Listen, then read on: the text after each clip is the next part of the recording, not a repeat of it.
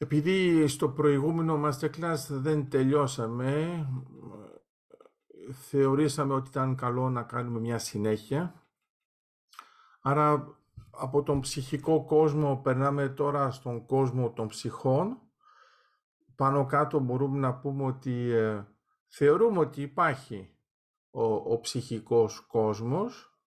Το ερώτημα είναι τι κάνει η ψυχή μέσα σε αυτόν. Συνήθως έχουμε την τάση να σκεφτόμαστε τι κάνει η ψυχή μέσα στη ζωή. Άρα θεωρούμε πιο πολύ ότι η ζωή είναι ενσωματωμένη μέσα σε έναν κόσμο που είναι φτιαγμένη για αυτήν.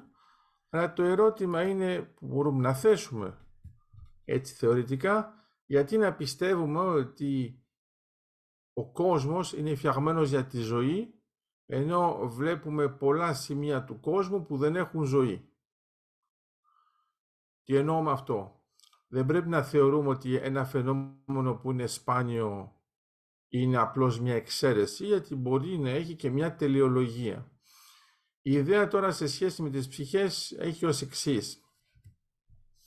Αν θεωρήσουμε ότι η ψυχή είναι το σημείο αναφοράς και δεν είναι πια η ζωή, τα πράγματα αποκτούν άλλες διαστάσεις. Αυτό είναι το μόνο σίγουρο, γιατί έχουμε ένα πράγμα το οποίο έχει μια πεπερασμένη διάρκεια και έχουμε ένα άλλο που είναι αθάνατο. Αυτό που έχει ενδιαφέρον είναι ότι πολλοί από εμάς θα θέλαμε να έχουμε κάτι το χειροπιαστό, ας πούμε κάτι λίγο πιο επιστημονικό για να μπορούμε να γατζωθούμε και να έχουμε, ας το πούμε, μια ασφάλεια πάνω σε μια έννοια. Εγώ το βλέπω κάπως διαφορετικά. Ε, θυμάμαι το πρόβλημα με τον Εθέρα και τα προβλήματα με τον Μίκελσον και Μόρλε ε, όταν έδειξαν ότι δεν λειτουργεί, θυμάμαι το πρόβλημα της φλογιστικής. Πρέπει να καταλάβουμε ότι και στον τομέα της επιστήμης έχουμε ιδέες οι οποίες τελικά ε, είτε ματαιώθηκαν είτε ε, τις ξεπεράσαμε γιατί ε, δεν είχαν μια πραγματικότητα όσο αφορά την ισχύ του μοντέλου. Το ερώτημα τώρα για τις πτυχές είναι μήπως θέλουμε ένα μοντέλο τέτοιου τύπου, δηλαδή ένα μοντέλο το οποίο να μπορούμε να το τεστάρουμε, ε, ας το πούμε, τουλάχιστον πιο επιστημονικά. Αυτό που βλέπουμε είναι ότι μπορούμε να τεστάρουμε πολλά πράγματα φιλοσοφικά, τώρα δεν έχει σημασία αν θεωρείτε ότι είναι αξιόλογο ή όχι, πάνω η ανθρωπότητα το κάνει. Έχει μια φιλοσοφική προσέγγιση των προβλημάτων. Είναι άλλοι που θεωρούν ότι πρέπει να έχουν μια ψυχολογική προσέγγιση των προβλημάτων, άλλοι μια επιστημονική προσέγγιση των προβλημάτων. Θα ήθελα τώρα να σας θέσω το εξής προβληματισμό.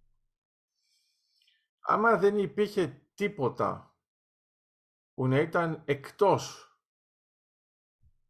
της επιστήμης, όλα θα μπορούσαμε να τα τεστάρουμε. Α το πούμε ότι είμαστε σε μια επιστήμη που μπορεί να τεστάρει, γιατί έχουμε βέβαια και επιστήμη με υψηλές ενέργειες που δεν μπορούμε να τεστάρουμε.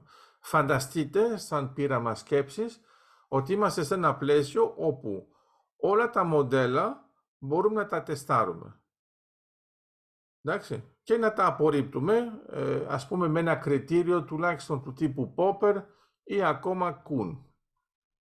Άντε και λακάτος. Το ερώτημα είναι το εξής. Θα θέλατε η ψυχή να είναι σε αυτή την κατηγορία, έτσι για σιγουριά; Αν η απάντησή σας είναι ναι, στην πραγματικότητα δεν έχετε ανάγκη στο μυαλό σας από την πίστη. Το ερώτημα είναι τότε αν δεν έχετε ανάγκη από την πίστη γιατί λέτε ότι είστε πιστοί; Γιατί μπορεί να λέτε ότι είστε πιστοί, γιατί λέτε προς το παρόν πιστεύω, μετά θα δω. Άμα το κάνετε με αυτόν τον τρόπο είναι καθαρά επιστημονικό, δηλαδή ας πούμε πιστεύουμε σε μια θεωρία, μετά θα κάνουμε μερικά πειράματα και θα την απορρίψουμε, δεν θα πιστεύουμε πια. Άμα έχετε αυτό το σκεπτικό, να ξέρετε ότι είστε ήδη σε ένα λανθασμένο πλαίσιο όσον αφορά το θέμα της πίστης. Άρα ξαναλέω τώρα, σε αυτόν εδώ τον ιδανικό κόσμο όπου όλα μπορούμε να τα ελέγξουμε, να τα τεστάρουμε μέσω της επιστήμης. Υπάρχει το εξής θέμα. Μήπως οι άνθρωποι θα βρουν πάλι κάτι που δεν θα τεστάρετε; Καταλάβατε. Δηλαδή μήπως θα βρουν κάτι του τύπου ανάλογο από το θεώρημα της μη πληρότητας.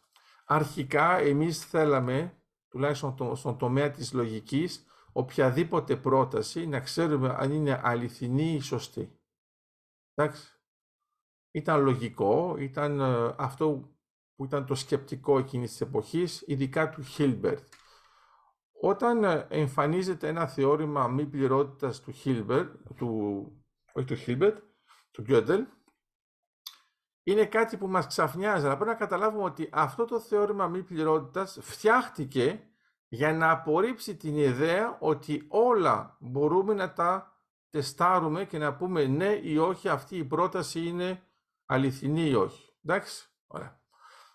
Τώρα ξέρουμε ότι υπάρχει. Έχουμε βέβαια και το έργο του Κόεν, του Ματιάζεβιτς και τα λοιπά. Και βέβαια του Τσάιτε. Κοιτάξτε τώρα, άμα το σκεφτείτε καθαρά μαθηματικά θα μπορούσατε να πείτε «Α, εγώ έχω την νοσταλγία εκείνης της εποχής που πίστευε ότι μπορούμε να πούμε ναι ή όχι. Τώρα σας το θέτω, θα είναι μετά μια συζήτηση για το, μέσα στο Masterclass.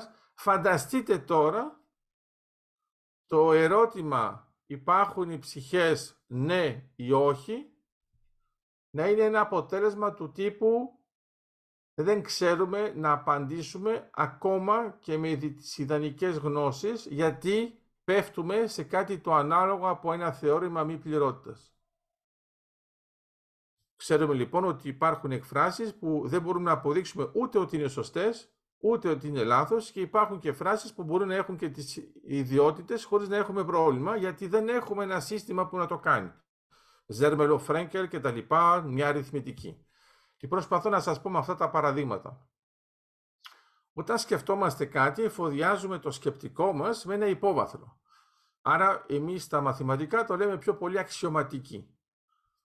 Άμα λοιπόν έχετε την αξιωματική κάποιου τύπου, μερικά θεωρήματα είναι προσβάσιμα, άλλα δεν είναι. Αυτά που είναι προσβάσιμα μπορεί να αποδείξετε ότι είναι σωστά ή να τα απορρίψετε με μία, με μία χρήση αντιπαραδείγματος. Όταν το ξαναφέρω τώρα όλον τον προβληματισμό για να καταλάβετε πώς το σκέφτομαι. Η ιδέα ποια είναι; Έχουμε μερικές έννοιες που είναι εκτός επιστήμης. Τις ξέρουμε. Εμένα αυτό που με απασχολεί είναι γιατί είναι εκτός επιστήμης εδώ και χιλιετίες. Θα μου πείτε η επιστήμη είναι σχετικά πρόσφατη. Εγώ βλέπω ότι η ανθρωπότητα το έχει ανάγκη. Και φαντάζομαι στο ε, πείραμα που σας έθεσα τώρα, ότι όταν θα πούμε ότι όλα γίνονται με αυτόν τον τρόπο, κάποιος σαν τον Γκόντελ θα καταφέρει να βρει έναν τρόπο για να σπάσει τον έλεγχο και να πει ότι αυτός ο έλεγχος δεν μου επιτρέπει μια ελευθερία. Η ελευθερία, η ελευθερία είναι αν πιστεύω αν πιστεύεις χωρίς να έχεις κανένα προβληματισμό, θα μου πεις δεν έχω κανένα πρόβλημα. Αν πιστεύεις με προβληματισμούς, προσπαθείς να ερευνήσεις και να σταθείς στα πόδια σου σε μερικά σημεία. Αν πιστεύεις επειδή δεν ξέρεις τι άλλο να κάνεις, τότε είναι λάθος. Άρα το ερώτημα τώρα που θέτω είναι, άμα σας ρωτούσα πριν τον Γκιόντελ αν πιστεύετε ότι ο Χίλμπερτ έχει δίκιο, το πιο πιθανό όλοι μας εδώ και εγώ μαζί, επειδή ήταν ε, ας το πούμε η εποχή, θα λέγαμε και βέβαια έχει νόημα το ερώτημα. Όταν εμφανίστηκε το θεώρημα το 31, όλοι κατάλαβαν ότι βέβαια δεν είχε νόημα το ερώτημα. Το θέμα είναι ποιος το σκέφτηκε πρώτος. Ε, ο πρώτος το σκέφτηκε ο Γκιόντελ, ο οποίος έφτιαξε ένα εργαλείο ειδικά για να σπάσει αυτή την πεποίθηση. Δεν ήθελε να κάνει τίποτα άλλο. Είναι εντελώς διαφορετικό από τις ερωτήσεις του τύπου, ας το πούμε, εξωτικά όντα μεταξύ των πραγματικών και των μηγαδικών, των πεαδικών. Μπορούμε να έχουμε άλλα. Άρα αυτό που είδαμε μετά στα μαθηματικά, που αυτό είχε ένα νόημα να αναρωτηθούμε, είναι ότι μπορούμε να κάνουμε και τα δύο. Μπορεί να έχουμε και εξωτικές λύσεις και να μην τις θέλουμε. Τι σημαίνει αυτό πρακτικά, σημαίνει ότι μετά είναι μια επιλογή. Φανταστείτε λοιπόν έχουμε ένα τέτοιο θέμα. Εδώ τι θα κάνατε, θα λέγατε, ε, τώρα άμα δεν έχουμε και την επιλογή της επιλογής, γιατί βλέπετε ότι είναι σαν να είναι μια μετά επιλογή. Δηλαδή, αν υπάρχουν μόνο δύο τιμές, αλήθεια, λάθος. Οκ. Μπορεί να πεις, εγώ θέλω να μάθω αν είναι αλήθεια ή λάθος. Μετά σου φτιάχνει ο Γκιόντελ φράσεις που δεν μπορείς να αποδείξεις ούτε το ένα ούτε το άλλο. Ούτε να το απορρίψεις. Αλλά νιώθεις ότι έχουν κάτι το τεχνητό. Το θέμα είναι ότι σου επιτρέπουν μια ελευθερία που δεν μπορείς να ελέγξεις με μια πληρότητα. Γι' αυτό άμα προσέχετε και εμείς το αποφεύγουμε αυτό, πάμε πιο πολύ για θέματα τελειότητας, αρμονίας, ποτέ πληρότητας. Η πληρότητα δεν φτάνει. Η ισορροπία δεν φτάνει. Άρα ξέρουμε ότι μερικές έννοιες ήδη δεν επαρκούν για να ασχοληθούν με άλλες. Το γεγονός ότι τα πράγματα στην ε, σχετικότητα εμφανίζονται φυσιολογικά, ενώ αρχικά πριν τον Άινσταν το ηλεκτρομαγνητικό και το μηχανικό πλαίσιο ήταν ασυμβίβαστα, τελικά καταφέραμε να τα κάνουμε συμβατά. Γιατί, Γιατί σκέφτηκε κάτι άλλο, μια άλλη ιδέα. Ότι η ταχύτητα του φωτός έχει σχέση με τον χωροχρόνο που δεν υπήρχε καν ο χωροχρόνος. Τι προσπαθώ να πω, ακόμα και τώρα στην αντίληψή μας, παρόλο που ξέρουμε ότι υπάρχει η θεωρία του Άινσταν, παρόλο που τη μελετάμε και τη δημοσιεύουμε, πολλοί από εμάς θεωρούν ότι ο χώρος και ο χρόνος είναι κάτι το οποίο είναι ξεχωριστό. Ξέρουμε ότι δεν ισχύει. Απλώς για να το δούμε χρειαζόμαστε μεγάλες ταχύτητες και μεγάλη ακρίβεια. Άρα στην καθημερινότητα δεν φαίνεται.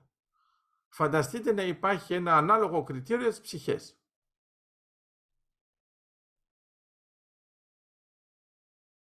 Εδώ θα λέγατε, όχι τώρα την κάτσαμε τη βάρκα. Γιατί στην πραγματικότητα, επειδή τα λέμε μεταξύ μας, δεν θέλετε μόνο να υπάρχει ένα κριτήριο και να ξέρετε αν είναι σωστό ή λάθος. Θέλετε να είναι προσβάσιμο και στην καθημερινότητά σας. Γιατί άμα είναι προσβάσιμο σε μια καθημερινότητα που δεν υπάρχει και πρέπει να πάτε σε ειδικές συνθήκες, σε ένα εργαστήριο για να δείτε τι γίνεται, ε, λέτε τώρα εγώ τι να το κάνω. Άρα τα πρώτα προβλήματα που είχαμε με τα θέματα του χωροχρόνου θεωρούσαμε ότι πρέπει να έχουμε μεγάλες ταχύτητες. Μετά λύσαμε το πρόβλημα και είναι ωραίο όπως το λύσαμε, πήγαμε σε μεγάλη ακρίβεια ρολογιών. Άρα καταφέραμε να δούμε ότι αυτή η διαφορά του χρόνου υπάρχει ήδη άμα βάλεις ένα ρολόι ακρίβειας πάνω σε έναν δορυφόρο και πάρεις ένα ρολόι ακρίβειας πάνω στη γη. Φτάνει. Το θέμα, ξαναλέω, για τους πονηρούς, θα μου πείτε και εμένα τι μου λέει ότι, ποιος μου λέει ότι το ρολόι ακρίβειας είναι σωστό; Τι προσπαθώ να σας πω; Προσπαθώ να σας πω ότι σε ένα πλαίσιο που είναι καθημερινό, τα αληθινά προβλήματα δεν υπάρχουν. Εσείς μετά θέλετε να βάλετε ένα αληθινό πρόβλημα που είναι εκτός, αλλά θέλετε να φέρετε τη λύση του μέσα στο φυσιολογικό σας. Και άμα δεν υπάρχει, τι θα κάνετε; Ε, θα πείτε εγώ συνεχίζω να πιστεύω ή συνεχίζω να μην πιστεύω. Θα είναι θέμα λοιπόν αντίληψης.